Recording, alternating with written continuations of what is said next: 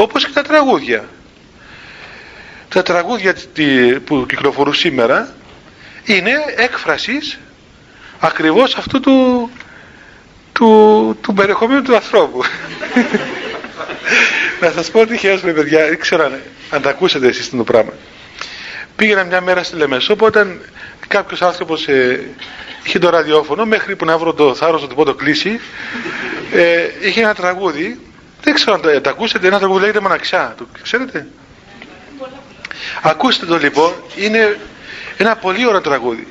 Δηλαδή δεν ξέρω ποιος το τραγουδά αλλά λοιπόν, μοναξιά λέγεται. Ε,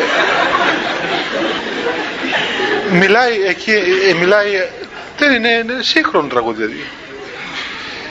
Μα να ακούσετε από τη μια σου έρχεται να γελάσει. Εγώ που το θυμάμαι γελάει, διότι λέει μοναξιά και κάνει ένα α, και όπως, όπως τον πιάνω από τον λαιμό και τον... για να δείξει, για να δείξει, κοιτάξτε, εγώ νομίζω έτσι, έτσι το ερμήνευσα βέβαια, δεν ξέρω.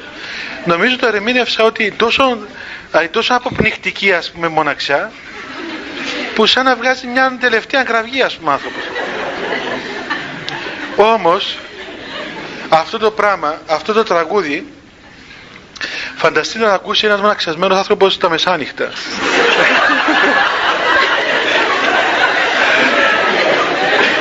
Να είσαι μόνος σου. Να είσαι μόνος σου. Να έχεις πρόβλημα μοναξιάς. Να ακούσει το τραγούδι τέλειωσες, τέλειωσες.